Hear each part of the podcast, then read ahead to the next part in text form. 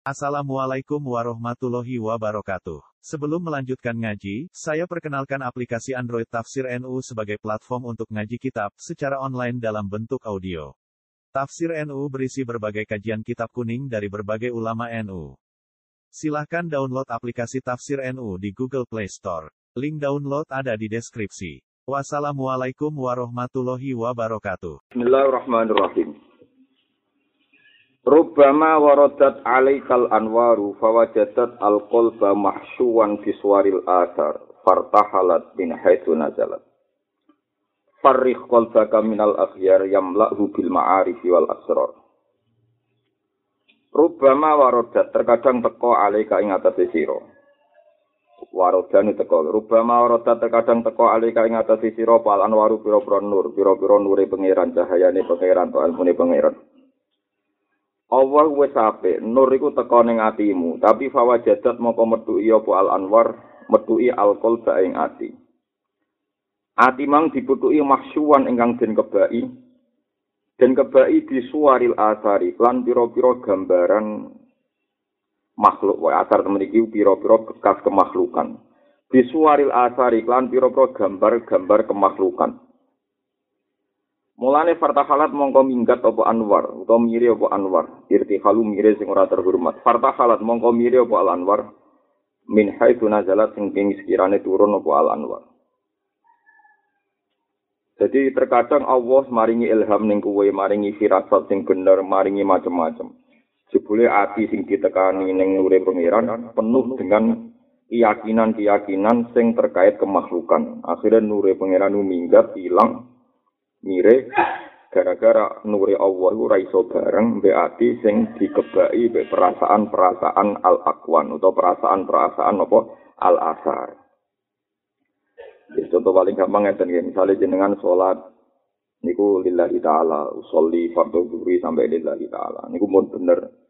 Ketika mulai ana nur mulai ana nure pangeran dunia iku sepele sing abadi ku sunduk ning pangeran sing abadi ku tunduk ning pangeran. Kowe pas ora wujud dadi wujud ya kersane pangeran. Sebenarnya ning kuburan dadi lemah iso bangkit ya kersane pangeran. Iso ambekan ya kersane pangeran. Nah sampean nur iku atimu yo ngono iku nure suwi. Sehingga sampean bayang ning akhirat iku wis kepenak. Artinya kepenak iku kowe ora dadi Firaun.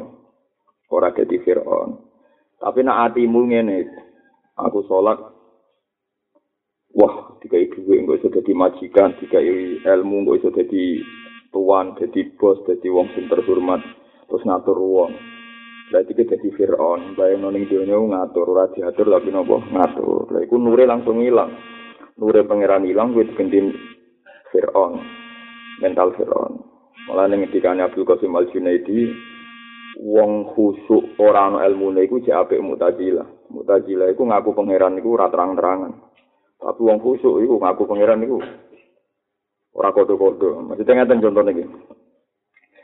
Pendapat Mu'tazilah kan wong iso nentokno prilakune dhewe. Misalnya aku sesuk ape mangan, sesuk aku ape ning bank, sesuk aku ape kerja. Seakan-akan dia itu Tuhan karena menentukan apa yang dikehendaki.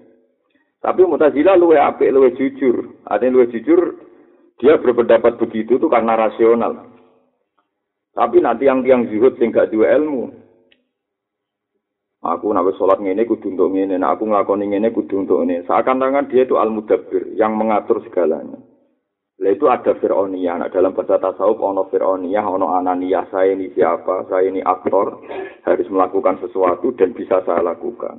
Jadi di mental Fir'auniyah atau di mental nopo Ananiyah. Saya, saya. Padahal dalam ilmu tasawuf, kata saya itu dihindari karena ini musakhor. Kita ini abdun semusakhor. Kaulah sing diatur. Ora kok kawula sing ngatur. Ane hikam masyhur ngendikan al akil ida asbaha yaqulu ma da yaf'alu wa buki wal ghafil ida asbaha yaqulu ma da af'al. Wong nak di akal cek waras, ya gertangi turu iku pikirane Allah nglakoni ning aku apa? Kira-kira aku iku nampa apa dina iki. Mergo dekne ngerti nak musakhkhar diatur. Tapi nak lagi lali muni saya bisa melakukan apa? Padahal hakikatnya la haula wala quwata illa billah. Jadi intinya itu Uang itu naik mental Fir'aun kuat, anaknya kuat, iki gue siapa, saya melakukan apa, kabeh Jadi orang iso fillah wa fillah wa ilallah wa minallah. Tapi nek makome dhuwur dhuwit ya pangeran. Jadi sedekah yo enteng, ape riak yo ora mungkin mergo ngrasa iku yo kersane pangeran. Ape udah udah yo ora mungkin wong tak kekno pangeran men nek gelem sedekah gelem ngamal berarti sudah diberikan pangeran. Wong tak kekno sing duwe kok ape udah. Nah, ndara kowe nganti udah-udah mergo kowe di anani ya iku dhuwitku. Kune iku dhuwitku. Tak kekno Zaid kudu Zaid matur nuwun mbek aku, berarti ki kanggep Zaid budak kowe pangeran. Sebenarnya ketemu pangeran ditakoki Zaid iku yo sapa, duwe sapa kowe yo. sapa menane makom sing dhuwur minallah wa illallah wa fil wa fillah lah anak ati ora ngono kok nur iku teko kabeh muka safa fi firasat minggat meneh nur iku ilang meneh mergo ati mebek disuaril asar Jadi rubba mawaradat alikal anwar fawajad al fawajadat al qalba mahsyuwan bisuaril asar mesti fartahalat men saitu nazalat langsung ilang. Lalu diberikan suwi-suwi tiga wali-wali. Wiridan suwi la ilaha illallah tapi nang atine tambah suwi tambah rezeki akeh tambah suwi tambah kondang. Jadi artinya itu transaksional hubungannya dengan Allah itu transaksional. Nama fakih ya oleh tapi nang tasawuf kriminal itu masalah itu. Farih kol baka minal akhyar. Farih ngosong no siro. Farih ngosong no siro kol baka ing ati siro. Farih ngosong no siro kol baka ing ati siro minal akhyari sanging piro-piro barang sing liyane Allah. yamlak mongko ngebai sapa Allah hu ing kalbu hu ing kalbaka farih ngosongno sira kalbaka sing kata farah farih ngosongno sira kalbaka ing ati sira minal aghyari saking pira-pira sing liyane Allah yamlak mongko ngebai sapa Allah yamlak mongko ngebai sapa Allah hu ing kalbaka dikebai bil ma'arifi kelan pira-pira ma'arif pira-pira pengetahuan ma'rifat wal asrori lan pira-pira rahasia Mane atimu iku bebasno sangka ta'alluq, sangka bergantungan ambek liyane Allah. Engko mesti digebaki makrifat lan rahasia-rahasiane Allah. Jadi, carane paling gampang ngangge ilmu, ngangge sanat, ngangge ilmu. Dia coba nyontokno paling gampang ngeten gitu. Terus anzala minas sama ima'an fasalat audiatum biqadariha. Iku ngendikane kabeh ulama tafsir mboten satu tok. kabeh ulama tafsir sepakat iku tamsile Quran. Udan ko langit iku suci, banyu ko langit ya suci ya bersih. Ana kedung sing bersih. Ana air langit kok bersih ya kedunge dadi bersih. Lah kok nasibe banyu sesuai adae. Dadi banyu sakake nasibe banyu sesuai adae. Saiki ning kono ana kedung sing iso ana batang babi, ana batang celeng. ana batang tikus banyu kok langit ceblok nasibe langsung dihukumi najis mergo ceblok ning kedung ning wadah sing najis lah tapi kok misale ceblok ning kedung sing resik sing bersih sing tertib ya banyu iku dadi suci men sucikan lah nasibe Quran ning atine wong elek kaya ngono iku turun ning ati sing elek ya Quran dadi energi sing elek mergo atine urung bersih mulane ana khawarit Khawarij itu dalile ya Quran tapi tukang mateni wong Islam. Gara-gara Quran turun jadi mental anarkis. Jadi tiap ono kebenaran jadi gue nyerang, tiap ono kebenaran di alasan gedeng wong. Lalu hati ini orang bersih. Ini penting kalau terangkan. Mulane wong kafir ki ngoten niku. Mulane sebuti istilah pangeran nak ngenyek wong kafir iku barang sing turun ning kue Muhammad tambah nambahi kafir. Wala dan nakatsirum minhum ma unsila ilaika min rabbika tuhyanau kufra. Tambah krungu Quran tambah kafir. Iku wong kafir. Wong khawarij menafsirkannya keliru jadi lucu. Jadi misalnya kalau ngeten contoh paling gampang ini ruang tenan ini nah, sekali keliru bahaya Anzala minas sama imaan. Banyu hukumnya tohir mutahir. Sepakat. Banyu sanging langit hukumnya tohir mutahir. Terus saiki ceblok ning sapi teng, ana kedung wis digo sapi teng, digo batang babi, batang celek. Nasibe banyu wae. Jadi najis kan. Tapi nak ceblok ning gone nggon apik, dadi suci dan mensucikan. Lah saiki misale wis ada cilik najis. Mana wong tasawuf tasawuf atau ada cilik suci timbang ada gede najis. Go anzala minas sama imaan niku fasalat audiatum biko dariha. Nasi banyu karek ada, karek gedungi audia sama enopo wati. Saya kira ngokno misalnya rungokno. ana wong ngaji kitab taklim muta'alim kitab bener marai akhlak murid nak guru sing taklim sing maca nek ana murid ra kaya taklim muta'alim salah mestine guru iku maca kitab adabul muallim Neng ada ilmu alim ku guru wajib ikhlas, ora tersinggungan ketika muridnya nakal, nak nakal situ nggak no bentobat. Guru kok mau taklim, taklim. Ku kitabnya murid, ora kitabnya. Guru, waktu gale wong lanang mau hadis, wong wedok dijak sing lanang kelon ragelem, la anak hal malaika hatta tidak nanti malaikat nanti. Isu, lu bendino neror. Sing wedok, nak ragelem tidak nanti. malaikat itu kita yang itu paham ya nak wong lanang maca nak ra iso nyukupi ku wong wedok ora wajib melayani iki ya kaya nabi nak ra iso nyukupi sing wedok ora wajib melayani saya sudah sampai kula cangkem melek kus fakir kok kaya transaksi. Jadi intinya nak ora gelem melayani rasa bayar. Bisa nih apa? Kita bayar lontong gak bayar ra oleh. Cangkemmu gelem kok ngono Tapi ini penting kalau aturakan. Jadi contoh paling gampang ngoten. Jadi bayi ku suci nak ceblok ning gedung elek. Ya. Sama nek cerita niki khawarit. Saya ngomong ini bukan karena sekarang rame ISIS boten, bukan karena rame ekstremis lo ya roh. Ora roh indawas budi boten boten roh ya tentang gerakan radikal sekarang kita roh. Tapi saya pastikan ini hadis sahih tentang khawarit. Sama ora usah ngaitno dengan kondisi sekarang karena kita tidak tahu persisnya. Adil wajib dong betul. Mau dapat adil wajib betul. Wajib. Orang khawarij itu sangat yakin adil itu wajib. Tapi dia berpikir adil itu punya versi. Mergo atine elek. Sing diarani adil sama rata sama rasa kayak paham PKI komunis.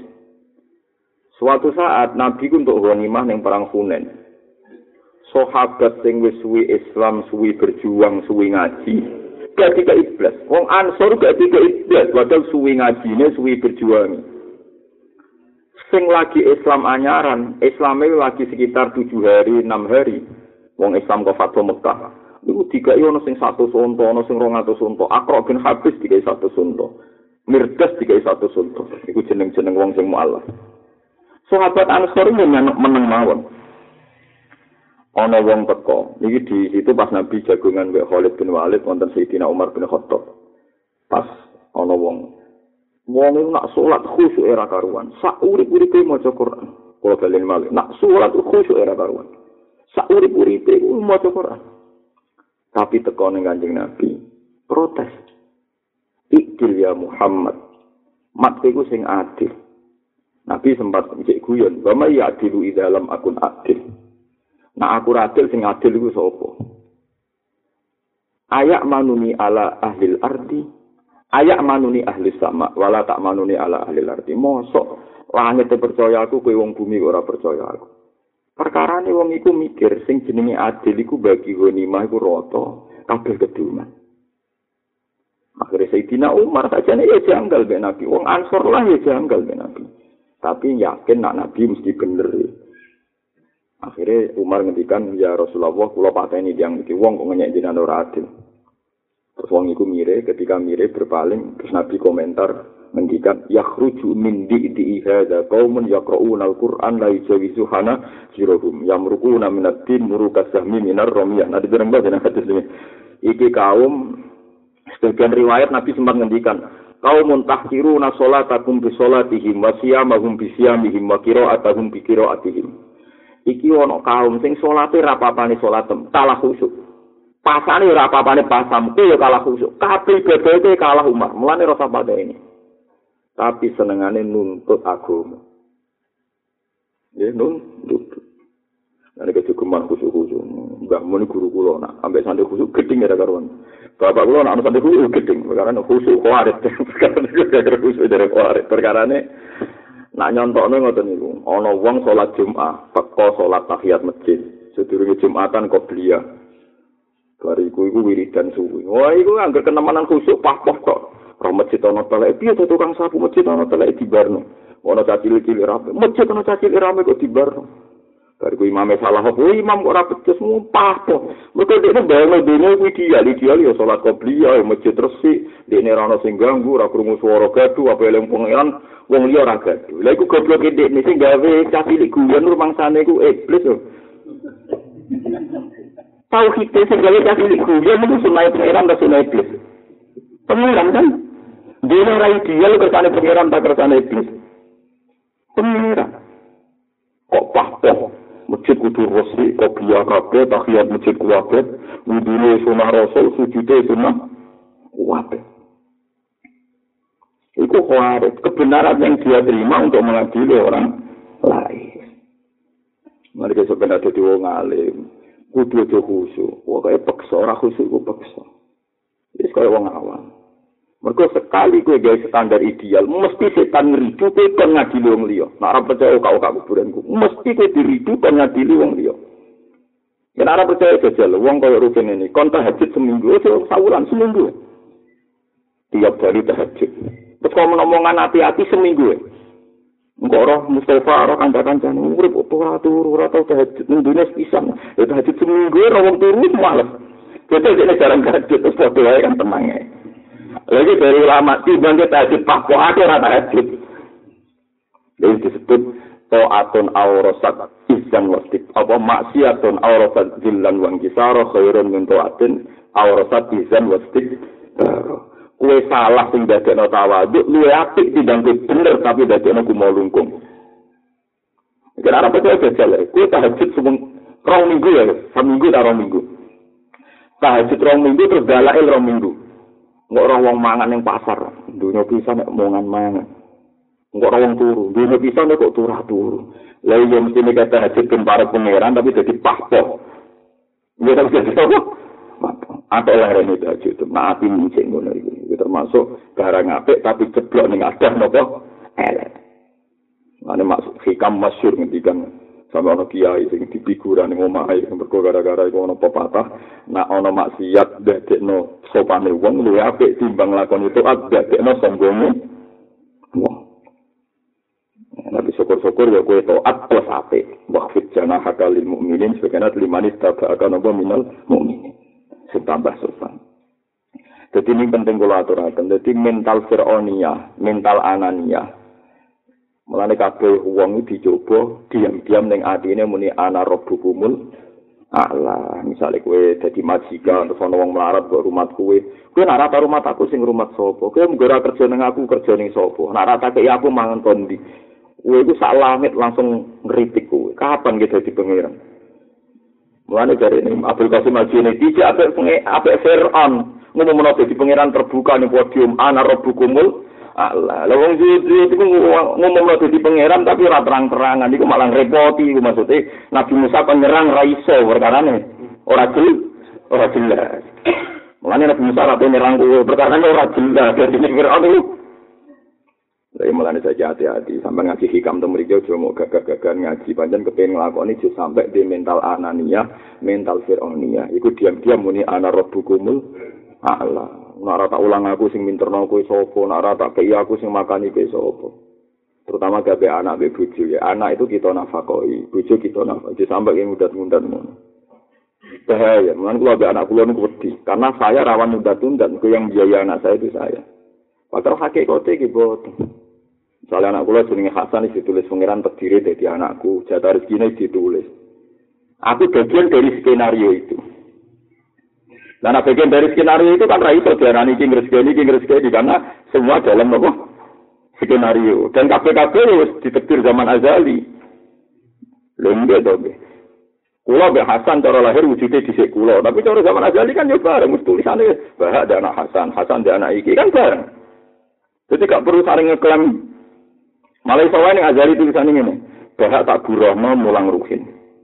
Jadi dia ngalim tapi tak ngel ngelo mulang rugen malah repot. Juga tak ngel ngelo golek duit, enggak tak wajib no.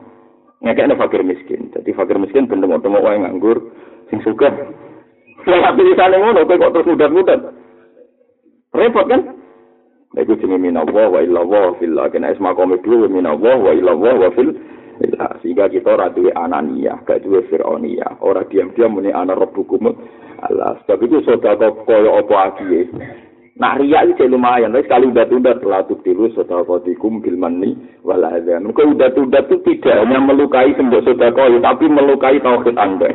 Kalau kalian malik, sodakoi tidak sekedar melukai, udah tunda. Tidak sekedar melukai yang kamu sodakoi, tapi melukai tauhid anda. Yang paling berat itu melukai tauhid anda. Mari pengiran duka tenang tubtilu sodakotikum bil mani wal azan. Jadi geman di batal sodako, misalnya sodako ilmu, di duit. Bilman ni, wala ada. Mandi ku unda-tunda. Jadi mandi sama kata peparing. Jadi wong kok ngerasa kue sing ngekai ora Allah, jadi kue koyok dua sifat almanan. Padahal dua sifat almanan namu Allah subhanahu wa ta'ala. Difaham ya, monggo jadi hati ku dijogo. Mulanya ketika Imam Ghazali, wong munafik ya dididik Nabi, tapi digo nyerang Nabi. Ya wong khawarij ya dididik Nabi, tapi dia nyerang Nabi. Kalau Nabi majid no adil, dipilih. Nabi dipandang tidak adil. Akhirnya muni ikdil ya Muhammad, mat kau kudu adil. Itu repot, malah enak. Ati ku bener, engkau nur ya bener. Tapi ati ku nara bener, nur ya minggat. Ya minggat wow, kalau banyu, misal ceplok nih najis, kesucian banyu langsung hilang kan. Gara-gara ceplok nih najis. Mane hati-hati ya dadi sini anzala minas sama ima'an iku malah fasalak audiatum biko dari Soben nasi banyu koyo ada ya. Lah ada iki to ku ati. Lane illa man atawa bi qalbin salim. Nanti selamat lo ilmu ya selamat, tapi nanti murah selamat.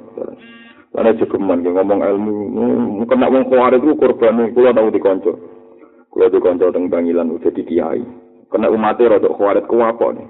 Jadi ini karena kiai yang kayak khutbah id idul fitri itu Mojo hadis man soma Ramadan summa atba'ahu sitam min syawal fakaan nama soma darwakula sepahpah no poso 6 dino syawal Dan ini santri sarang kanca kula yang kanca kula sak kelas. Ora tahu jenenge poso liyane Ramadan nih. Bareng tanggal loro mangan mangan rokokan tanggal telu lah sing dikandani sebagian itu poso tenan. Wae selanjutnya kedua mas obah. Kesenjangan sama lagi kiai elek wis ngerti kelakuan ngono kok khutbah perkara agak wisitan sama apa aku serap buah kau khutbah ngomong kesunat hari foto apa sama jadi artinya gini, uang naik saat ini elek. Lu untuk ilmu poso enam sawal itu, kiai ini sama apa nih? Enam sawal. Jadi uang itu ngene mesti ini ora usah ngono poso-poso dhewe nek kok biya dhewe tak masjid tetep gede ora usah ngadili wong. Tapi wong itu semuanya itu menungso barang bener digo energi salah. Iku mau misalnya wong sering kok belia, badia, sering poso, sering tahajud, kok orang wong gak suka peteng. Perkara kok wong ora bener. Kabeh. Nah, melane aja kudu teman-teman gini pesen kula, melane iku sirine kena napa nabi seneng guyon. Nabi yo seneng mlaku-mlaku ning pasar. Perkarane nggo minimalno perasaan-perasaan anania. Mane wa ma arsalna qablaka minal mursalina illa innahum la yaquluna ta'ama wa yamsuna fil aswaq. Kabeh rasul tak utus ku mesti sering mlaku-mlaku ning pasar. Iku tujuannya pengiran kabeh ulama ijma ojo sampai agama mbok pimpin ning masjid tok, ning sakral tok, tapi akhirnya dienggo pusat pengadi pengadilan. Tiga pusat perang menyerang. Ini ketika ulama-ulama, al ulama ya jiru nama jerunas, wal aulia ya jiru nama jerunas. Kena ulama tenan, kaya umumnya wong. Ya kerja, ya diutang, ya nasi ngerasa seneng, kadang dipisah wong, soalnya kaya umumnya wong. Damai. Tapi nak sekali gue maksa ideal, enggak kaya khawarit. Gak terima, nanti salah ngomong gak terima. Kau aku wong soleh, dia wong kok. Dolim, pokoknya anak-anak itu anania. Lha nur iso liwat nang farih qalbaka minal akhyar yamla bil ma'arif napa wal asrar. Farih ngosong sira qalbaka ing ati sira minal saking liya-liyane Allah. Pokoke atimu kosong lo sangka liyane Allah. Kowe kudu yakin dhuwit ya pangeran ilmu ya pangeran kowe dene nasib ngene iki kersane pangeran yamla mengko ngebai sapa apa ing qalbaka atim dikebai bil ma'arif lan pira-pira ma'rifat wal asrar lan pira-pira rahasia-rahasia Allah. Pokoke langsung dadi wali anggar atimu wis bener. Latas tabti min hunnawal, walakin istabti min nafsi kau jubal ibal. Latas tabti, ojo geman nganggep terlambat siro, nganggep lamban siro. Latas tabti, ojo geman nganggep lambat siro. Minggu saking Allah. An-nawala ing entuk peparinge Allah. Kita geman nganggep Allah terlambat memberi kamu. Wis tahajud, wis duha, wis sulat kok. Resiku wong ngene-ngene wae. Atiku ya wong ngene-ngene wae. Tapi wala kini stopti. Tetapi ning ngrasa lambat sira. Min nafsi ka sanging awak dhewe sira, kowe ngrasa lambat wujud dal ikbali ing wujude kowe madhep ning Allah. Kowe iku jogeman nuntut Allah ora nang ngekeki kowe. Atimu lho tuntut madhepe ora tenanan. Hmm, maksude kowe jogeman nuntut Allah ora iso ngekeki kowe, tapi tuntut to atimu mergo terlambat napa ik ikbar. Mas paling madhep ning Allah. Ini samane nak kowe ora kesempatan iki mergo yo yo mergo atimu. Jadi ngeten gitu, aja ilmu tasawuf itu gampang. Kuncinya itu fauron-fauron langsung. Misalnya ngeten ya, ini ruang Misalnya ada jembatan mau jatuh, kue liwat. Pas itu mesti kue railing bujumu, railing anakmu, butuh bisa melewati jembatan selamat. Karena manusia itu raiso sibuk dua kali. Tetap satu kali itu satu kesibukan. Jadi sekarang ini kaya wong lagi ngalami nopo misalnya nyupir ning daerah sing rawan guling. Mesti konsentrasi. Dia tidak mikir yang lain. Lah wong sing usul ning Allah sekali eling Allah itu konsentrasi ke eling yang lain. Koyok konsentrasine supir sing liwati jembatan bahaya atau tikungan bahaya. Paham sih kalau maksud. Lah tapi kita itu ora madhep ning Allah tapi koyok liwat ning tol dadi pelengahan iku pemandangan enak gak fokus. Jadi muni madhep Allah tapi boten nopo boten nopo fokus. Lah bahkan wong sing wis usul akhirate ra eling. Perkara ini pikiran wong Allah ana saiki, saiki tak adepi Allah kok eling somben. Saiki ya saiki. Amane akhire wong wong usul iki sane muni Allah Akbar subhanallah walhamdulillah mergo sing diadepi pangeran. Setiap saat iki hubungane ben apa? Pangeran. Bahkan nek usul dhuwur dungane mau ilahi anta anta wa ana ana nggih jenengan nggih jenengan kula nggih kula. Jadi wiridan tertinggi dawuh kanjeng Nabi. Ini sanate malah dhewe kanjeng Nabi. Kanjeng Nabi ngendikane kawula sing wis usul wiridan ilahi anta anta wa ana ana. saking ra iso diredaksekno ilahi anta anta wa ana. Nah, jenengan ge jenengan kula ge kula. Jenengan ge jenengan kula ge kula. Jenengan ge jenengan kula yo kula. Piye arti itu saking ra iso gambarno gambarno hubungane Allah. Dadi yo jenengan tetep dadi jenengan ge tetep dadi kula Nanti bilang dong ya, dan hati hati serak. So, tadi uang nak wes usul tenan itu wiridan ilahi anta anta, anak-anak, ilahi anta anta, anak-anak. Mereka beri so gambar no. Kuwi misale nerangno Gusti kula wis salat kaya ngene, wis poso. Mulane kula wajib mlebu swarga lho, kok ngatur pangeran, oh mesti ditampa kok mlebu swarga. Misale kowe Gusti kula ora kepen swarga ibadah jenengan iku ikhlas, ikhlas mbok kandak-kandak. Wis keliru terus. Apa yang nerangno pangeran kadung keliru terus. Mun Gusti kula budekno nek atuat kula ora demi swarga, jajal mlebu neraka. Nah, jare malaikat wong kok mletene ngono, keliru terus. Daripada keliru, ilahi anak-anak, anta-anta. Kula ge kula jenengan ge jenengan. Benar tak kalau malaikat diberi maksud itu, ya orang maksudnya, maksudnya pokoknya anak-anak, anta, anta, anta, anta, anak-anak. Paham gitu terus ini ilmu tasawuf jadi jenengan kudu latihan latihan kemaulo sampai kita diam-diam muni anak robukumun Allah. Ini jenis anania hukukun fil awqat anan merasa saya. Saya ini siapa? Gue siapa? Sidik-sidik saya saya hukukun fil awqati yumkinu qada'uha wa hukukul awqati la yumkinu qada'uha hukukun te pira-pira kewajiban fil awqati kang ing dalem wektu. Kewajiban sing diatur wektu. Iku yumkinu ku mungkin apa qada'uha apa ngondoki hukum Jadi kewajiban sing diatur ning wektu misalnya sholat duhur sausi ling sere srengenge, sholat maghrib sausi surpe srengenge. Iku kok misalnya kelewat iku iso kodok. Tapi wa hukukul awqati utai hak hake wektu. Waktu itu ya duwe hak, iku la yumkin ora mungkin apa kodo uha apa ngandani hukukul awqat. Ismanin waktin krono rano te waktu, ya ridu kang tumeka apa waktu. Illa walillahi kecuali ku kagungane Allah alika ing atas sira ing dalam waktu. Apa sing ana hakun te hak jediden kang anyar. Wa amrun dan urusan akidin kang banget penting. Akid itu banget penting. Sangka katamu akad banget pokoknya. Fakir sama kau hal kaya apa tanti ngandani siro fi ing dalam waktu hak kau iri ing hake liane waktu. Wa antau te siro kulam takti ora nekani siro hak kau ing hake Allah fi ing dalam waktu. Ketika mana ngeten ya, poso Ramadan itu ada waktu sekali ke keliwat iso kodo. Poso sholat ya, misalnya sholat duhur sekali keliwat iso kodo.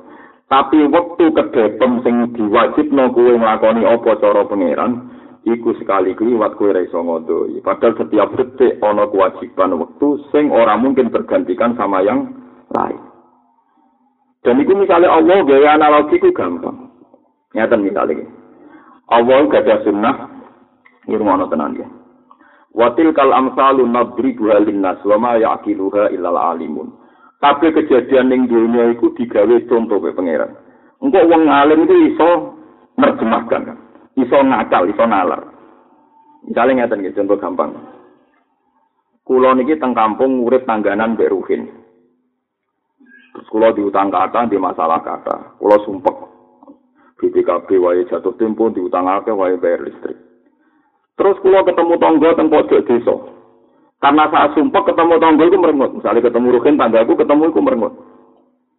Lah hati ketemu tonggo, ketemu konco kan senyum.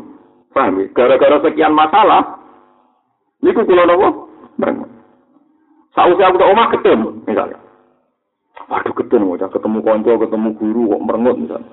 Iku merasa dikodok, iku kadang dicap, po, ketemu aku kok merengut. Pemenang itu misalnya urusan cawe itu, kan gue seneng cawe itu, gue berharap dicintai. Lala pas ketemu pas gue merengut, wah peluang ente. Lah, hubungannya di Allah yang itu. Pas Allah harap harap ke gue ridho gak kodok kodare, pas tahajud merengut, tangi turu. Mulane kula niku kuwatir tenan, ana wong turu tangi turu kesek-kesek, terus wiridan nasib, nasib. Wong itu balik tenan ilmu tasawuf. Sampai tak ceritani, dulu kula temen kula itu maksud. Krana anut syariat.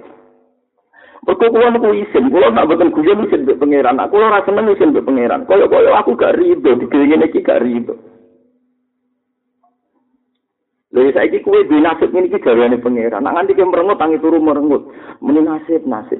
Ternyata iku difonis mbek pangeran kowe gak rido. Wan kudu lawan nafsu kudu melawan. Mulane ketika nikah Nabi, gara-gara usule Sayyidina Umar uang lu nak tangi turu meni rodi itu billahi robba wa bil islami. Dina esok ngocapno sore ngosapno itu mesti mati husnul khotimah. Itu dilawan kok tangi turu meni kula pun kuat Gusti pangeran jenengan. Kula pun ridho di agama Islam. Sekali nafsu anda tidak dilatih itu tangi turun. Wae bel listrik anak wae SPP bojo ngamuk kesek-kesek Lha iku kaya kuwi diutang ketemu tangga ketok merengut tetangga ngecap kue merengut. Biasa ini nak ngecap merengut itu pangeran. Kaya opo kita sebenarnya takoi pangeran. Mustafa, kenapa kita tunggu sesuatu merengut? Masalah banyak gusti. Ya kok lapor aku merengut tok. Apa aku pangeran sing iso nyelesaikno masalahmu? Lali gusti. Lah lali pangeran lali kue. Bar. Inna nasinakum kama nasitum. Mulane dosa paling gede kula di pengira. Mulane seneng juga pekso. Kulo lah di masalah, kulo di masalah kita tapi rasa seneng wisin, wedi ku bagian dari rasa seneng dianggap buka kodok kode. Mulane seneng wajib. Kul bi fadlillah bi rahmatih fa bi dzalika falyafrahu. Kowe kudu eling fadlile Allah, rahmati Allah, terus kowe seneng. Kulo lah di masalah kata. Kulo ngitmai Quran yo ono salah, mulang jenengan yo ono salah, mungkin dalam perilaku itu salah. Yo ono salah, tapi sementing ora samrengut. Wong salah itu kok dari pengiran. Kalau Nabi Adam, dia baik ora putune Nabi Musa, semesti putune Nabi Adam. Bela Nabi Adam lho apa bela Nabi Musa.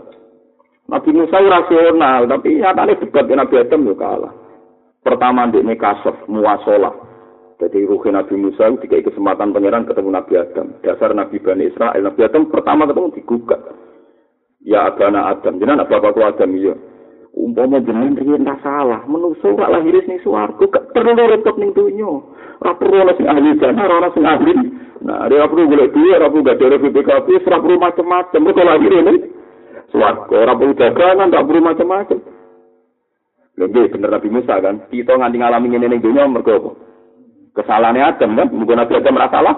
Mustafa gak elek ini iki gua anteng lahir ini mungkin gak keriting gua anteng ora melarat dong lahir ini swarga. Dari Nabi Adam jabe enak. Sang Musa, aku ngalami ini iki ora wis ditulis kowe. Kira Musa tok Taurat dengan Adam sering nyindir. Kira Musa tok Taurat nggih. Sing Allah ngendikan langsung lang kowe to nggih. Ama wajat ta fi Taurat. Kira yo maca ning Taurat. Nah aku ku sedurunge digawe patang puluh tahun wis ditulis skenario ini pengiran. Nah aku apa salah? Salahku mek tulisane di sini. Di tulisane. Ngono takono pengiran sing nulis. Lah iya dalam kitab Taurat itu Adam sok tak gawe. Nah tak gawe salah. Nah salah tak usir ke swarga. Tulisane ambek salah di sini. Di sini tulisannya. Terus Nabi Adam terakhir ngendikan. Lalu, mana ke diutang, utang nggak diutang, gagal diutang di sini. Di sini tulisannya. Mana tenangnya tapi sahur di buku. tapi sahur, tapi tulisannya ini. Itu ya sahur. Tapi rasa sumpet teman-teman, kan sumpet teman-teman, berarti hari itu kodok. Kodok. Wah, mana sumpet temu elek. Sumpet nyaur, pas nganggur, sumpet. Sinten itu kadang liru. Pas nek mati utang pas pertama itu kan seneng. Wae nyaur. Oh, itu rafael itu. Kubure dua-duanya seneng. Pas ngambil seneng, pas nyaur ya. Seneng. Oh, orang nyaur itu apa, nak ngambil. Nah, ini setan. Ini setan pokok urip ini sepenuh. Paham gitu. Nak seneng loro-loro nih pas utang. Untuk ayo seneng nyaur Jadi, kalau warai gitu. Terus, Mulane wong tangi turu, kula suwun tenan sing ngaji kula, laten. Tangi turu nak seneng ngopi, ngopi wae, nak seneng rokok, rokok wae. Sementing aja geman kesik-kesik eling nasib. Iku nak nganti ke disawang Allah gak riba be kodok kodar bahaya. Mulane kabeh ulama iku nyarano nak kowe islami ya ana cara islami tangi turu eling Allah, bareng eling Allah terus wudu. Mergo ana telung setan gawe nabi kan wong nak tangi turu ana tiga bundelan apa setan. Nak eling pangeran setane budar sito, nak so, wudu budar loro. Engko nak salat budar telu. Ya misalnya ora iso salat, al maisur la kudu bil ma'sum minimal wudu. Nak wudu ora iso minimal terus eling pangeran. Eling pangeran sing asik-asik ae. Gusti. Kula ya utangnya ke masalah akeh kok urip. Nek ora dilapor polisi Gusti, mesti iku ora sekedar iso nyaur terus dilapor napa polisi. Dadi kese sae namun kita ketok sae. Soale asik kabeh eling-eling, napa paham? Napa? ora bojo namo bareng seling Gusti kok normal sing jamuk sing salah. Jadi tepat sasaran bojo kulo pinter ketika namo tepat apa sasaran. Ojo kok malah jamu bojo gak terima. Bojo niku waras mergo namo tepat sasaran. Kaya apa misalnya mbok lapuri ke dhewe tangate ra iso nutupi terus bojo guyu guyu ora apa pak tenang. Ae itu sapi Jadi nak ana bojo nuntut gue urip bahagia iku sing seneng, paham? Iku nur normal. Ini bujum terus bukan dari utang tenang, bukan dari dia masalah tenang ini.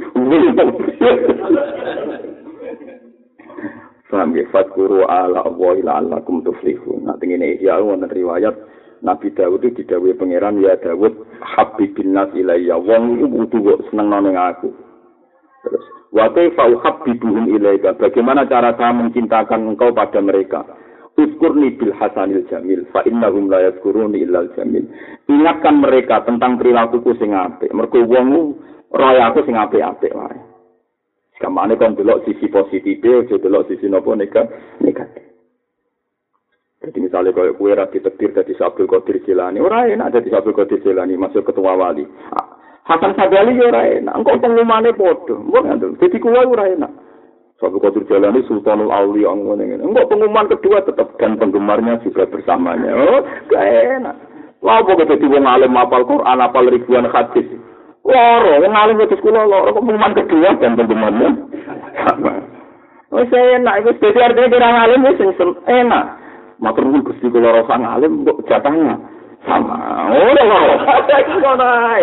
Dan itu binasul Quran. Jadi wong nak takwa iku faula ika ma alladzina an'ama Allahu alaihim minan nabiyyin wa siddiqin wa syuhada wa sholihin. Terus wa hasuna ulaika rafiqa. Jadi pena nang kudu salat mau fardhu tok ora tau salat sunat kopiah aja. Dari awal matur Nabi alaihi wa ala wala angkus. Barang dua kali tadi Nabi kula salat tak tambahi tak kurangi. Nabi nabi kondange ngono sedinyang. Ya Rasulullah, dari jenengan kula wajib salat lima waktu yo. Ora ana wajib liyane ya Rasulullah, hal ali ya huruha, la. Gak isbat. Sing wajib mau salat lima waktu tok. Sawa wah la azidu ala zalik wal angkus. Kalau kau nak sholat pas, orang bakal kebiang, orang bakal jadi. oh, tapi ada diri deh ini. Itu pendengarannya kok diri. Nah, kalau diri ya, kamu di jalan itu ya. Kalau kan aja ikut. Betul nanti dengan sholat kebiang, Allah tahu merota takut. Nabi sholat kebiang, sholat itu nih kok kau arit. Sehingga kok kau apa? Arit. Kau hadis ini selesai. Terus Nabi dawuh wa siami Ramadan. Hal aliyah guru liyane Ramadan ngoten dari Nabi la illa anta tawwa ya ora ono kecuali kowe ngakoni sunat. La zidu ala dzalik wa la angkus.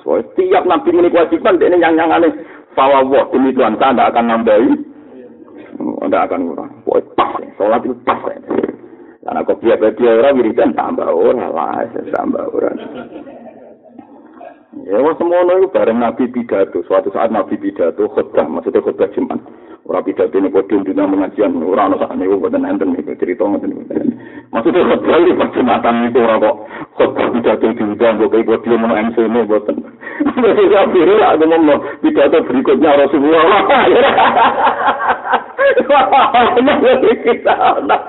Nanti mau anak hadis nanti lagi MC Abu Hurairah sambutan terus. Sambutan pertama Umar bin Khattab. Maksudnya dia Masih mantan itu aneh-aneh. Orang Inggris biasa kuarit kan dengan gitu biasa mawon. Jadi akhirnya Nabi itu cerita kiamat. Mau kiamat itu dahsyat. Oh, ngeri ini kiamat itu.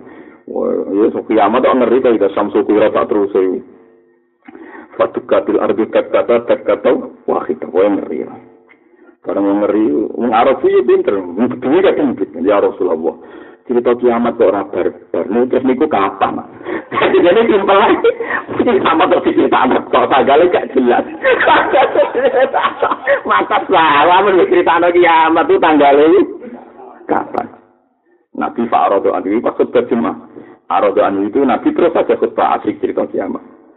Sehingga sahabat-sahabat itu terpecah menjadi tiga. Yang satu, karena ngomongnya Arabi lantang. Yang satu mengomentari, lasma lam yasma salam yujib.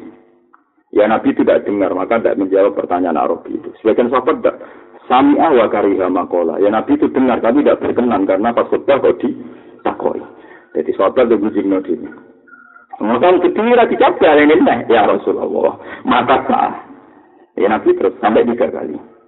Ketika tiga kali Nabi takut. Aina sa'il. Siapa tadi yang tanya? Ha, ya Rasulullah saya yang tanya kiamat kapan? Nabi balik tanya, ma'atat kalah. Lalu yang kamu persiapkan apa? Jadi Nabi ya cerdas. Kita kok kapan ini tak kok. Lalu ada wanita kok kapan? Gue sama apa? Lu teke hadis sing lengkap ngeten. Fawwah ma'atat tulah kabira salatin wala siyamin. Walakin uhibbuka.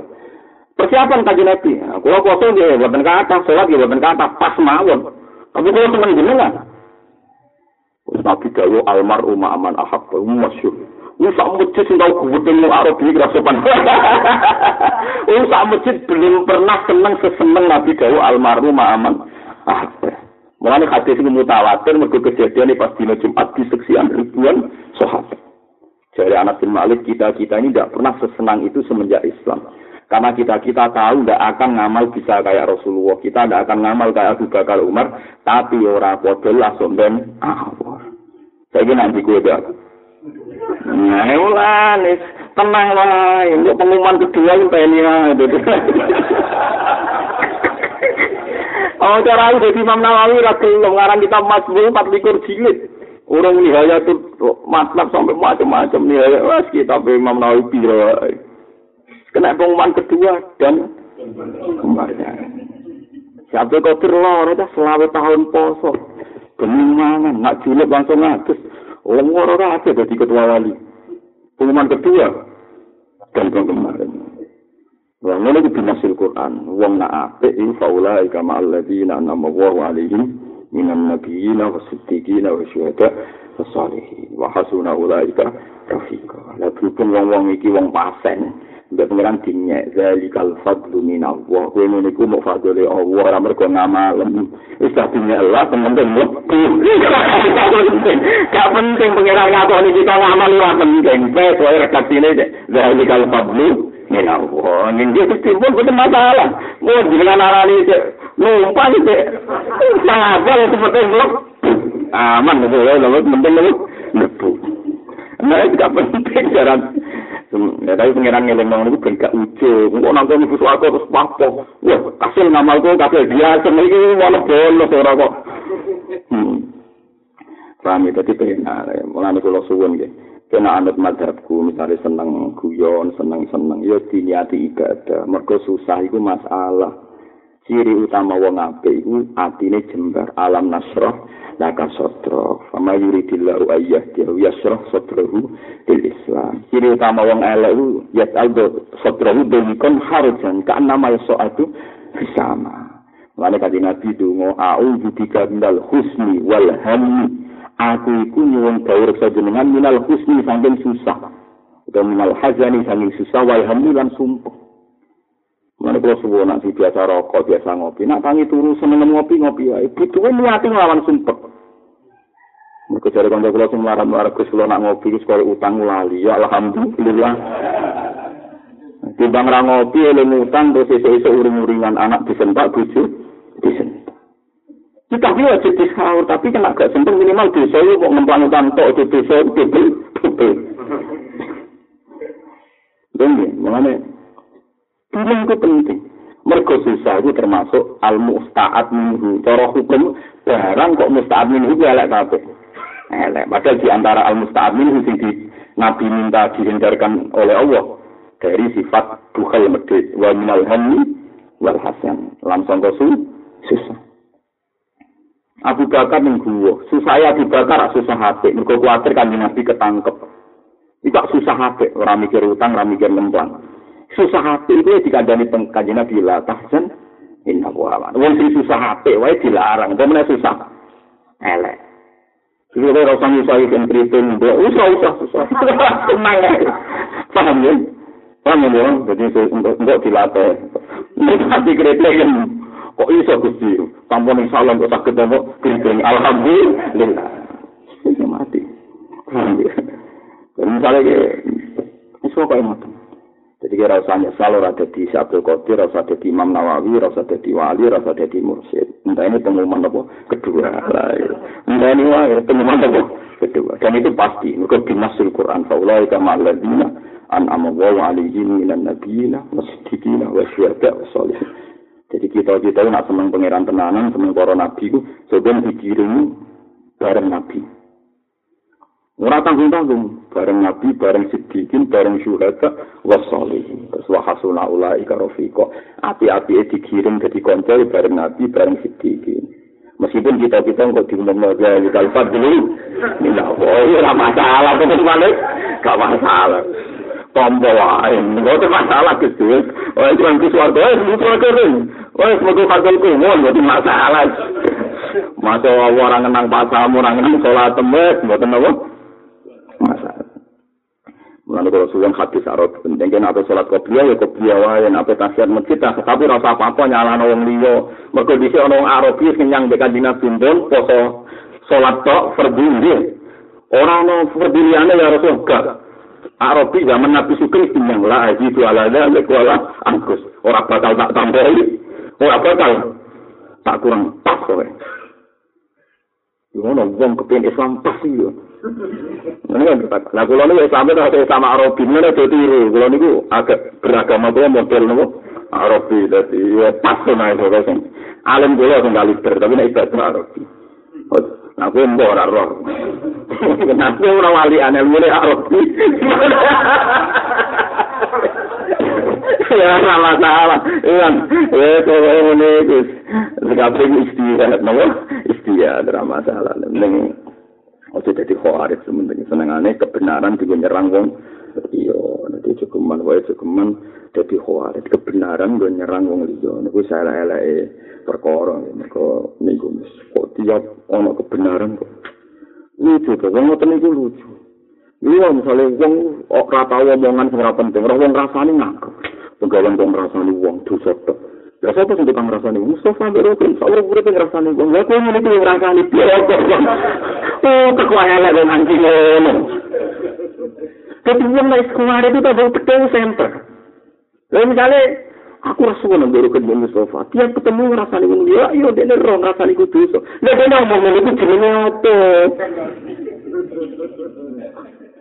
Jadi wong luar itu imam juga ya kuyuran iki iki kuno, iki kuno nak di kuyuran kan ono ono mak membeli imam itu itu. Sing gak tau. Lah sing loro kok ngomong. Bareng ngomong-ngomongan, sing makmur situ ngene. Berarti ini kan komentar ya. Dan akhirnya yang komentar itu tahu tak? Akhirnya lagi pamit goblok bisa. Kamu lagi semua takut. Terakhir imam komentar, kamu lagi semenang aku tak. Yang gampang bisa blok goblok. Aku yang ngomong bisa begitu. Tapi ketane lu islami. Jadi kamu lagi yang menang, aku tak. Batal bisa goblok goblok. Lah kuare itu ngene iku, kira-kira kabarane ngene iku. Paham? Ayo mulai itu kuare udah di Arabi. Arabi aja gampang kan, Arabi ya. tapi ya, nak biasa aku beli aja terus nama bukan dia, tapi rasa jadi koa. Yang jelas itu tahu dinyang lah aja itu ala balik lah angkus. Nah, sama aja kata sulo, dosa. Terus kalau tak sing lakon. Kalau lagi, kalau ini seneng sholat, jangan kira kalau rasa seneng sholat. Tapi bang rapor roh kan, Kalau sekali sholat langsung kuat, ah, kode igape. Kalau nanti jajal sholat satu hari sepuluh rakaat ya nanti. Kalau nunggu ngiling-ngilingan. Jadi ini masalah sholat ya. As-sholat khairun maudubun fa'aksir awakillah. Sholat itu dasar wis apik, cek kowe akeh, cek sithik. Said Ali bin Al Abidin satu hari sholat itu minimal itu sewu rakaat. Bisa bukan? Ya, putrane saya kusen. Iku nak sholat itu sewu rakaat. Mulane diarani sajad, diarani bin Al Abidin. Tapi orang apa-apa nyalano itu sholat sholat dia, uang wong e asik bae pengira. Jadi gue nak ibadah itu kayak wong mangan. Gue mangan sate gue enak rena enak kan, terus ngombe sprit enak, bariku mangan kerupuk enak. Nak sih enak harus usah terus pahpo. Enak apa to mangan jengjem? Enak apa to mangan getah? Wong kok goblok ngono. Kangkung kok dipangan, wong kok goblok ngono. Lah kuwi nak mangan enak ambek papoh ngomentari wong sing mangane gak gigi. Ya kaya ngene iku. Lah kuwi salat kok kok nikmati ibadah terus papoh ngomentari sing ora salat. Lah wong kok kenikmatan kok. Paham iki? Jadi kena mangan enak, mangan air, rasa komentar. Enak apa itu di umar? Pakanan itu dipangan. Ngomong-ngomong ya. Terus kapan dia mati makanan itu? Lalu nak sholat itu kan asik, halawah. Halawah maknanya manis enak. Tapi momentari yang dia lah kapan dia nikmati ibadah? Ibadah. Mulane lawan dia nafsu itu lawan. Mulane kan Nabi. Wong nak esok menirodi itu billahi robba wa bil islam dina bi muhammadin nabi wa rasulullah esok sore ngomong iku mati husnul khotimah mergo iso nglawan apa rasa sumpek. Lan aku misalnya ra iso mau, kok minimal kula suwun, nang turu sing senenge ngopi-ngopi. Paham ya, nek senenge minta bojo aja kegiatan. kegiatan kok ngono. Mun mandel kula, dadi seneng iku ibadah, sampai Allah mirsani hati kita, diam-diam gari dobek kodok kodare pengeran. Dosa zina itu rung diusir pengeran. Dosa nyolong rung diusir pengeran. Tapi dosa gak nampa kodok dari pangeran malam yardo bi kodoi walam yaspir ala balai fandat lu program siwai wal yakhruj min tahti ardi wa samai. Wong sing ora rido be kodok kodariku golek pangeran liyane aku. Dike nak siap sing di pangeran zat sing gawe kowe kriting kon golek pangeran dia sing gawe kowe lurus. Loro kan? Fandat lu program siwai wal yakhruj mintah di ardi wasama. Dosa zina ora diancam ngono, dosa koruptor ora diancam ngono. Tapi nak dosa gak rido ke kodok kodok diancam. Lah gitu menungso kadang misalnya seneng nak ngopi ngopi ae. Mergo al wasail fi hukmil maqasid. Cara pakai nama al wasail fi hukmil maqasid. Nari dam ke pengiran ngopi ngopi ae. Nari dam ke pengiran yang tadi jagungan ke konco konco ae. Nah, tapi klub sama-sama punya utang, gue klub, gak apa-apa. Klub cocokan nasib wae nomor klub cocokan apa nasib apa dia kelompok suami suami takut istri gak masalah yang penting seneng yang penting uang seneng Paham ya? Oh, daripada gue ning omah maksa akhirnya ngeluh Gusti, Gusti di bojo kok judes ngene. Berarti kan piye bojo judes ngene iku ya kersane Allah. Lah rido mbek krungu kan ya abot. Nah, nek krungu kan rada enteng. Paham ya? Jadi iku mergo napa al-wasail fi hukmil makose. Jadi nak pancen sing dadi sebab pemrito be Allah niku ngopi ngopi ya. Mulane dawuh Imam Ghazali tegen Ihya. wa min khawasil abdal al istirwah bil mubahat termasuk khas wali-wali abdal itu al istirwah istirahat mu awak bil mubahat nglakoni barang-barang nopo mubah jadi mereka ngerus malal malal misalnya wiridan pondok kesel itu gitu melaku melaku dia ngomong sira jelas-jelas. Ibu tuh kan lali Mana khas wali-wali ku al istirwah bil mubahat mana nih nopo nikmati barang nopo itu lucu-lucu nak guyon lucu-lucu. Jadi wali-wali udah guyon ngalang-alang guyon Abu Nawas. Wah, lucu itu. Wah, di kitab guyon wali-wali. Wah, ketemu kancane lucu. Jadi amal aja tani ono wali top ada seorang khalifah wadil. Saking adile dan khalifah. Oh, lari serara karuan wayah mungkin presiden Amirul Mukminin. Ini ketemu wali ora jelas tapi ya wali. Jadi ono perawan wali. Calananmu seneng gawe itu cair. Ya, tapi perawan kono itu cintai khalifah wong Arab biasa rubah rabi pegatan rabi umumnya sing khalifah khalifah. Tiga saja. Bareng apa ngamar saya itu si khalifah itu ngomongnya kan konsultasi dia kan ngomong mereka kampung kono. Piye gawe itu itu piye pantas gak tak wayang. Inna hula yang berjila kaya amiral mu'minin. Wakot cero'e itu wakot kebal harus. Wah, bukan pantas. Kalau nanti orang jambing dia Wah, langsung jujur. Masya Allah, ma'azab. Aku rasa kalau ada orang sedang gambung. Suatu saat cang itu, itu tidak-tidak. Protes, ambil parah nih. Oh, dia nampak ini. Tegap, tegap, kurang. Kira orang itu tahu tidak, tidak bingung nggak boleh rapi kue. Lah kan banyak nabi gabung mau berapa ini? Yang ini orang ini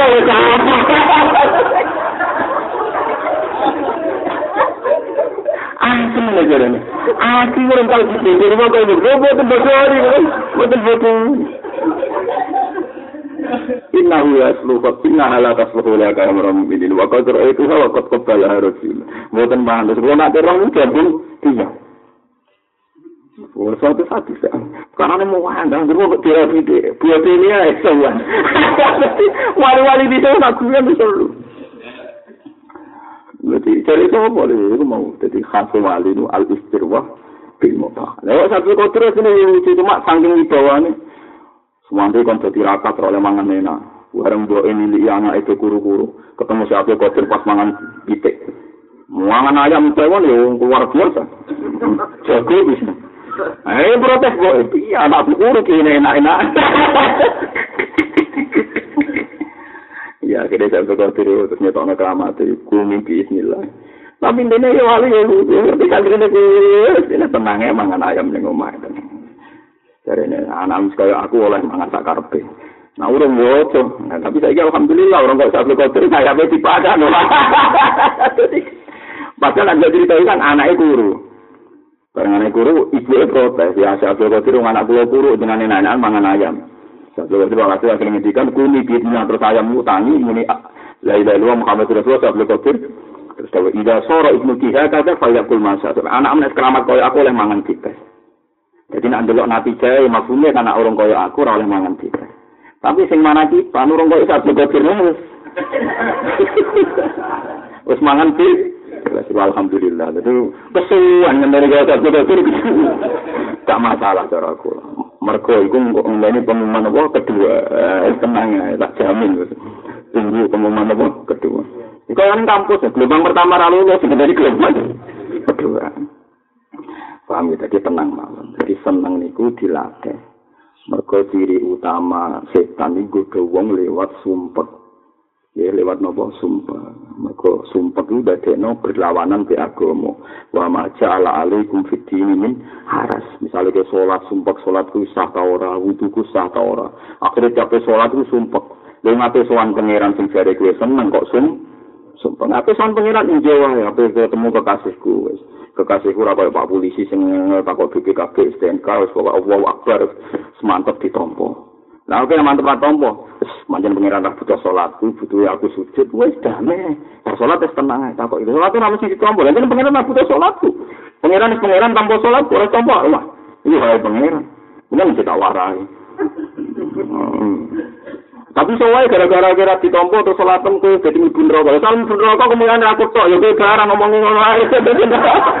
Asal kemungkinan aku tok gue barang. Engko dimingine.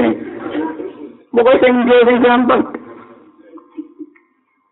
Pokoknya sing asik be pangeran sing asik. Bi fadillah bi rahmati fadilika.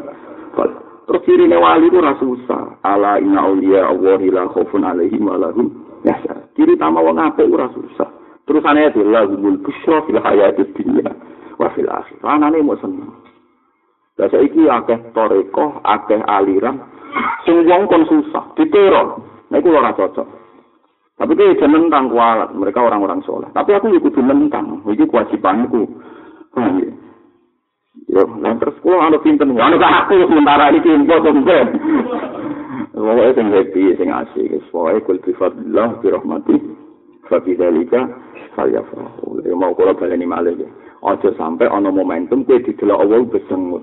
Yo kayak wow, kowe utang mate disentak bojo. Ketemu wong ninggalan orang yang berjasa sama kamu kowe merengut. Momentum ini kira iso kamu ulang karena orang itu sudah ngecap kowe merengut. Bayangkan nak kowe ana momentum Allah ngecap kowe merenguti kodok dari Allah terus kowe kena aturan faliat lu problem siwa.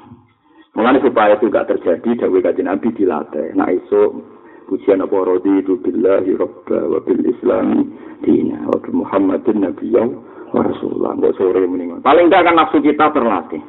Satu yang kudu ridho. Ridho mana nih seneng. Seneng puas. Jadi kue di servis puas menurut apa rodi itu. Jadi kita tiap hari dilatih meni rodi itu billahi rabba. Walau paham itu sampai momentum itu hilang, mereka sekali hilang, gak mungkin dikodok, dikodok. Masa tamin umri kala iwadola. Ngote perkara fata kang pot apa min umri kasani umur sira. Iku la iwado iku ora ana pengganti iku mujud lalu kedhe mafata min umri Umur sing wis liwat gak akan tergantikan. Ya momentum gue mesti ketemu kancam senyum gak tergantikan. Mau mau senyum citramu ku apik gak sombong. Gara-gara gue ketemu merengut, momentum itu sudah hilang. Dicap sombong.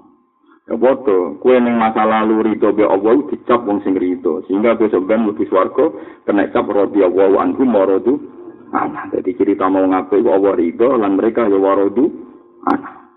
Wa mau te perkara hasil akan hasil apa malaka kedue sira. Wa mau te perkara hasil akan hasil apa malaka kedue sira.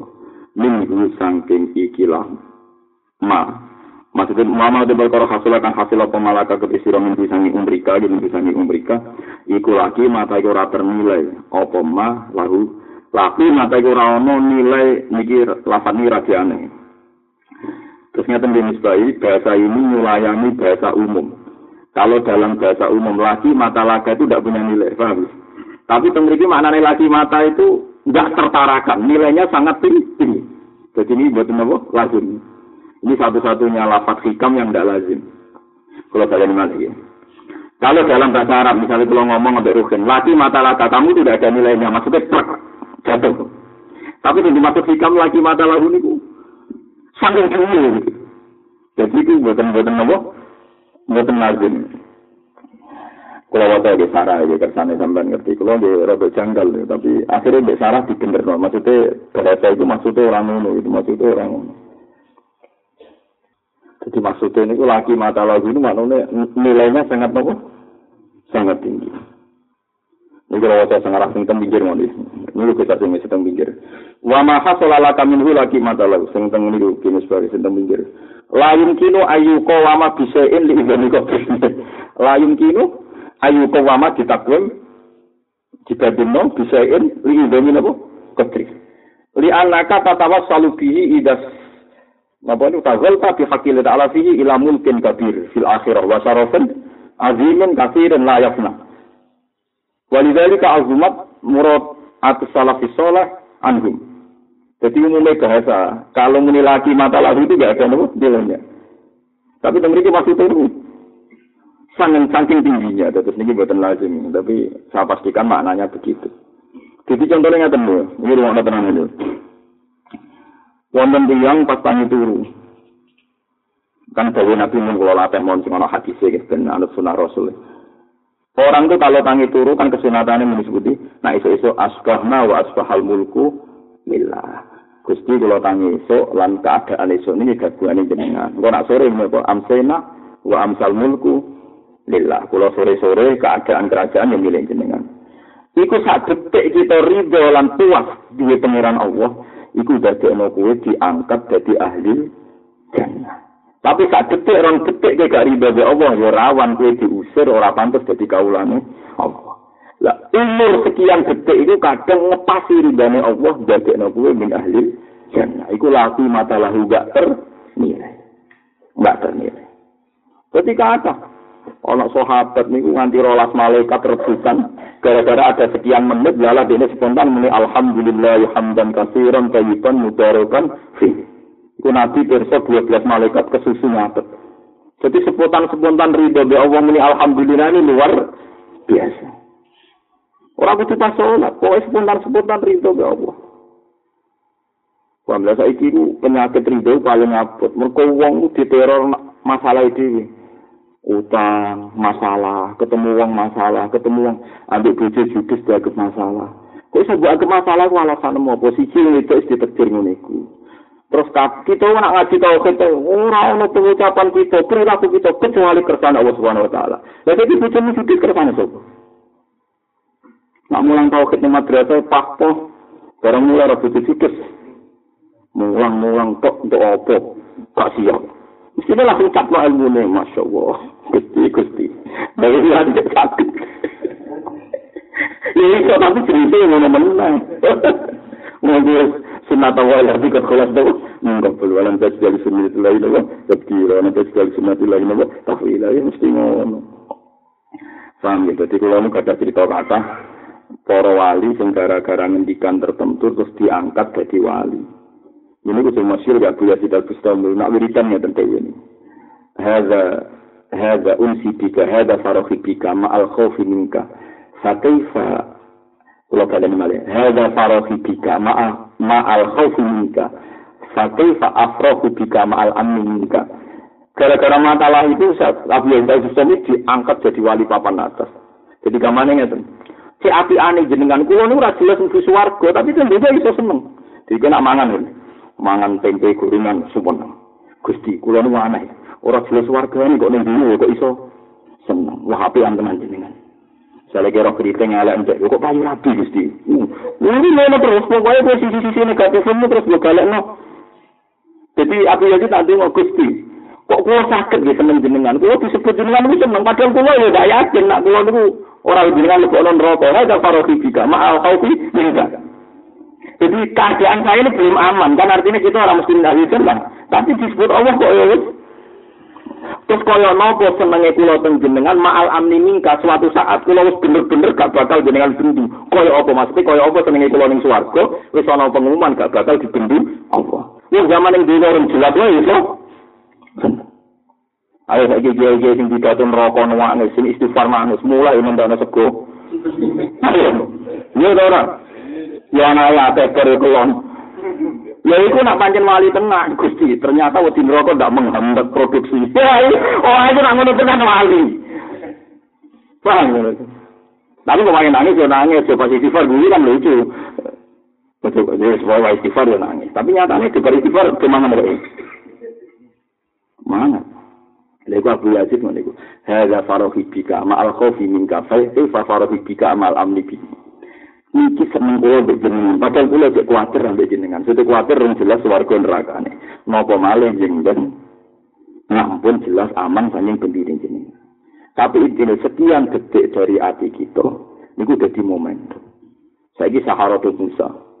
Saharatul musa ku aneh. Wong dekne dibayari fir'aun di order fir'aun. Di order di sewa kon lawan nabi musa ada momentum sing dadekno Allah ridho pas ketemu nabi musa roh raine nabi musa ganteng roh anwarun nubuwa bahwa Musa wajelun itu spontan itu qalu imma antum dia wa imma an nakuna awalaman alqa imma antum dia wa imma an nakuna awalaman alqa Monggo jeneng rene kok kula riyen. Wih, Fir'aun tersinggung, piye tak sewa kok malah sopan. Tapi baru kayak ini itu diridani Allah jadi iman. Tapi ahli tafsir sepakat, Saharatu Fir'aun itu diridani Allah baru kayak sopan. Momentum itu yang gak mungkin terlalu Jadi sisi waktu ya tenang, iman itu ya, monggo, keluar yen apa, Nabi Musa sopan desan, kola bal aku, betul, dengan riyen. Mulane Fir'aun mang kalau karuan karena dialog itu Fir'aun dengar. Walhasil akhirnya Saharat Fir'aun itu kalah. Buareng kalah, Fir'aun yang cerdas. Mulane muni innahu lakabirukum allazi allamakum sihir. Mabuk man peka ala dibule wis kong kali kong mbekmu sabutin mau sopan-sopanan. Kira-kira. Jadi merane kecerdas. Mulane peristiwa iman Firaun muni innahu lakabirukum allazi allamakum sihir. Mereka Firaun mati. Bareng dibule kalah. Lha pancen ora tenanan jebule wis kong kali kong mabuk man mau lah sopan-sopan kira-kira. Lha jadi ora pun banget. Mergo pertama yang monggo iman tuh dia. Mbak imam aku nama. Saya nabi Musa mboten. Kok nyebel aku monggo jenengan riyen. Sir ada wis ora wis kaget iki piye kok malah. Kamane kok jajanan ning malah tuh. Delala berpertunjukan. Sahara itu firang kalah itu kan. Iku wis skenario. Inna hadza la makrum makar kumu fil madinah tilu tukhriju minha ala sebagian ayat innahu la kabiru kum alladhi allamakum as-sihr. Wah, sebelum Musa guru ngono. Wis kan. Iku momentum. Jadi sopane Sahara tu Fir'aun ndadekno berbeda. Itu penting. Mana pentingnya momentum sekian jam mana masyur dengan sufi Inna wa ta'ala akhfa khomsan fi khomsin Allah nyawara barang limo ning barang limo Termasuk nyaman no ridho ini kadang ning barang sepele Ya nyaman rodung dulu kadang ning salah ning sepele lagi momentum Mana kalau suwon dalam momentum ini minimal tangi turu buat mulai rodi itu billahi robbang Kok api turu buat tutupnya rodi itu billahi robbang Sehingga kita tidak ada momentum di mana kita dianggap gugat kodok kodari Allah. Ini paling penting sing iso ditawar iki kula suwun tenan. Kaya nggak seneng seneng sing ilmu nikul bi fadillah wa bi rahmati fa bi dzalika falyafrahu. Muga ciri utama wali napa Allah khaufun alaihi larumul busyra anane mau seneng fil hayati dunya afil akhir. Mane kula niku mboten sependapat yen wonten gerakan sing wong mok kon eling dosane tok eling saleh tok. Kula kula pribadi mboten sependapat. Tapi yo ora elek wong eling salah ya apik. Tapi hati-hati salah kita kan hati-hati. Mesti hati nek mati Allah. Misalnya kita salah hati, terus saya tobat. Ya Allah, Gusti salah ini sebelum jenengan tas. Wapik dengan jenengan. Sekarang elek kok jenengan. Gitu loh wong kafir. Wong kafir wala ala itu. Sekali Islam disita oleh Allah seperti kulil ladzina kafaru yang tahu yukfar lahum salah. Sekali Islam semua kesalahan dihapus. Wong Islam sing salah sekali tobat, gawe nabi kaya mawala kedu umum. Oh, gawe mah wala kedu umum. Kaya baru di ya. Berarti semuanya baik-baik saja. Kita akan baik-baik saja. Ya mah barang wis kaya cilik lahir sebelum bedegatan meneh dari pengiran lho piye bayi kok bedegatan. Wong terus zina meneh maling meneh kan aneh bayi si koruptor. Bayi si nakal. Jadi kalau mawal hukumnya ya tak perilakunya kok cilik ora kadang kok pola obat-obat pola tuh bedegatan meneh kan gak situ kok cilik. Bayi si nopo? Bedegatan. Jadi adanya dalam agama ini sudah baik. Lengen-lengen terus. Lengan-lengan pokoknya Allah kudu mirsani hati kita itu seneng. Ridho mbek kodok kodar. Lah carane sebuti wau ngeling-eling sisi nikmati fazkuru ala Allah ala kum tufsihun. Ben aku pengen bejo eling-eling sisi nikmat. Ya napa sisi masalah kita anak lagi nakal, lagi macam-macam. Terus gue eling, paling gak ada tekno tawadu. Mereka uang nak kiai dan anak nakal, setidaknya ngilangi ujub. Ya macam coba, kiai dan anak nakal coba, tapi ono nikmat Paling gak ngilangi ujub. Kue rasa suci, rasa pengerti, mereka dicoba dia anak nakal. Lalu saya ngilangi ujub ibadah tau orang. Lalu hilangi aku nasihat kangelan ya. Kayak contoh itu kapok. Lha kula sering menangi iki sing wong mau amene perapatan ngene-ngene suatu saat aku iso ngono wonten putune jenengan astagfirullah. Meriah betul kena anak putu betul. Akhirnya, ya sing perapat lah sing apik. Capok. Lha cara pengiran ora masalah, ngono iku ngilangi ujub. Jadi semuanya kabeh ku ibro, digawe ibro. Jadi aja sampai ana momentum sing kita iku nentang kodok kodare pengiran. Walam lagi.